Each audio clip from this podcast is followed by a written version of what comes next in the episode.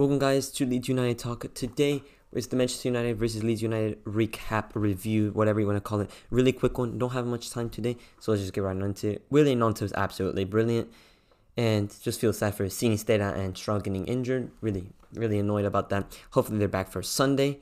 And then everybody, the lads were up for it. Like I said, the lads were going to be up for it, and they were up for it. I'm so happy about it.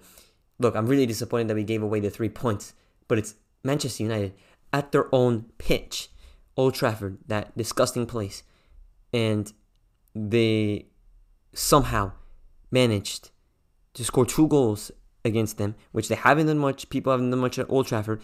And guess what? Guess what? We they have not lost a game in 14 games in a row. They've won 14 in a row at Old Trafford, and we just ended that. Absolutely brilliant from the lads. Super happy. Now let's talk about the players. Uh, Meslier's fought for the second goal. He should have saved it, but it was not that bad. Then Ayling was absolutely brilliant. Koch was brilliant. Wöber was brilliant. Firpo was good when he came on. McKennie and Adams don't even get me started. They were absolutely brilliant. Then we have Gnonto. Oh my goodness, absolutely brilliant. Bamford was mid. He was okay. He had, he had some moments. Then we have uh, Summerville was so good. That goal was so nice. I'm gonna, I'm giving him credit. Don't care. Summerville, that's your goal.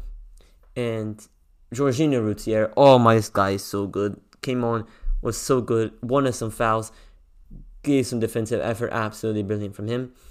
And uh, Aaronson was good when he came on. The free kick hit the post. Bad free kick, but hit the post because the United wall split wide open. Don't even know what they're doing. But yeah.